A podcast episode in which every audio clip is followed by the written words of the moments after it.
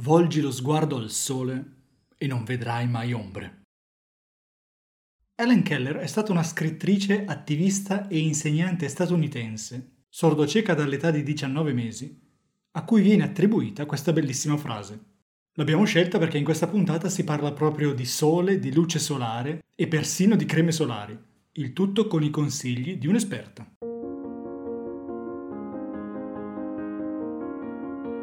Benvenuti al podcast di Pepite di Scienza. Dietro al microfono il fisico Simone Baroni. Questo è uno spazio in cui esploriamo insieme i concetti affascinanti che reggono l'universo, con un linguaggio semplice e al tempo stesso scientificamente rigoroso. Buon ascolto! La vita sulla Terra è resa possibile da una serie di fattori, tra i quali la presenza del Sole e l'energia con cui esso ci irradia. Non siamo né troppo vicini come Mercurio né troppo lontani come Marte. Siamo alla giusta distanza per avere acqua liquida sulla superficie e questo è ciò che ha consentito lo sviluppo della vita sul nostro pianeta. D'altro canto non possiamo ignorare gli effetti negativi che la luce solare può avere sugli esseri viventi. Infatti la luce che proviene dal Sole copre una grande porzione del cosiddetto spettro elettromagnetico. Non solo ci raggiunge luce visibile, ma anche luce infrarossa e luce ultravioletta. In particolare, man mano che la frequenza della luce aumenta, incontriamo la radiazione UVA, poi la UVB e infine la UVC. Si tratta di fotoni che trasportano sempre più energia. E questa energia, se depositata direttamente sulla pelle, può creare danni non indifferenti.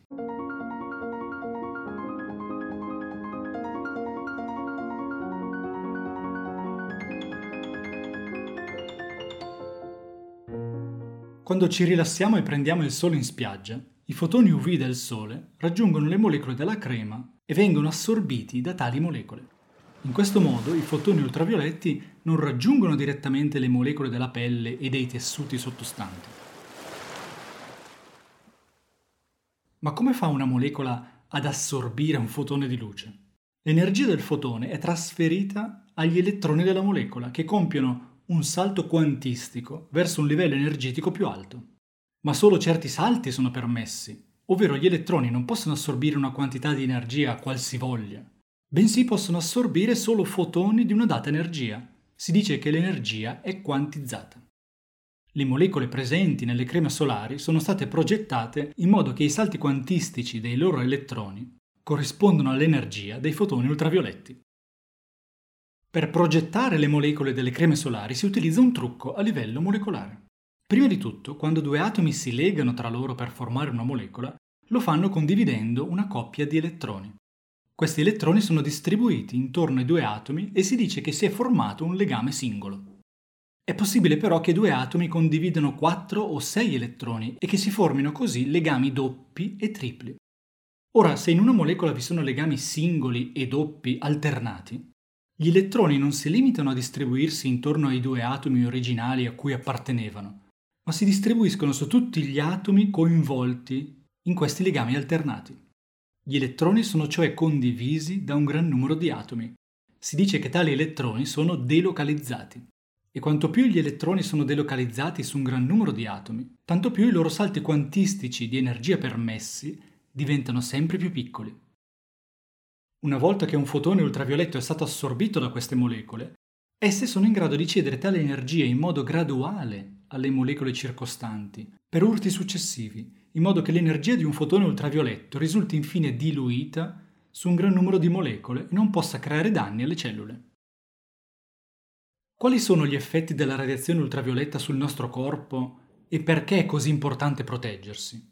Lo chiediamo a Eleonora Scarcello, ricercatrice in neurotossicologia presso l'Istituto di ricerca Leibniz in Germania e divulgatrice scientifica. Durante l'esposizione al sole siamo soggetti a due tipi di radiazioni, UVA e UVB. I raggi UVA arrivano più in profondità nella pelle, possono causare l'invecchiamento cutaneo e alcuni danni indiretti al DNA delle cellule.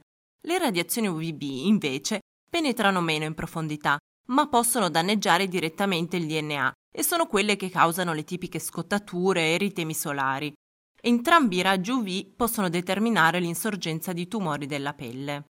È dunque fondamentale cercare una crema che protegga sia dai raggi UVA che dai raggi UVB. Solitamente sulla confezione troviamo scritto un fattore di protezione SPF, ma si riferisce solo ai raggi UVB.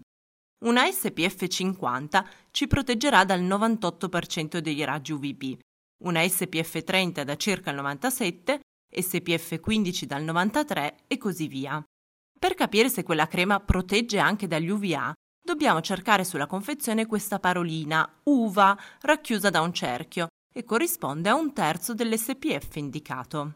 Attenzione però, questi valori sono validi solo se mettiamo il giusto quantitativo di crema.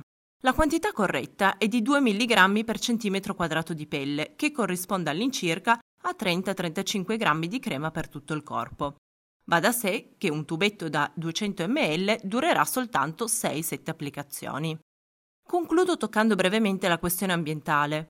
In alcune zone, come l'arcipelago di Palau, le Hawaii e la Florida, sono stati vietati i solari con alcuni filtri chimici come l'ossibenzone, poiché causano sbiancamento dei coralli.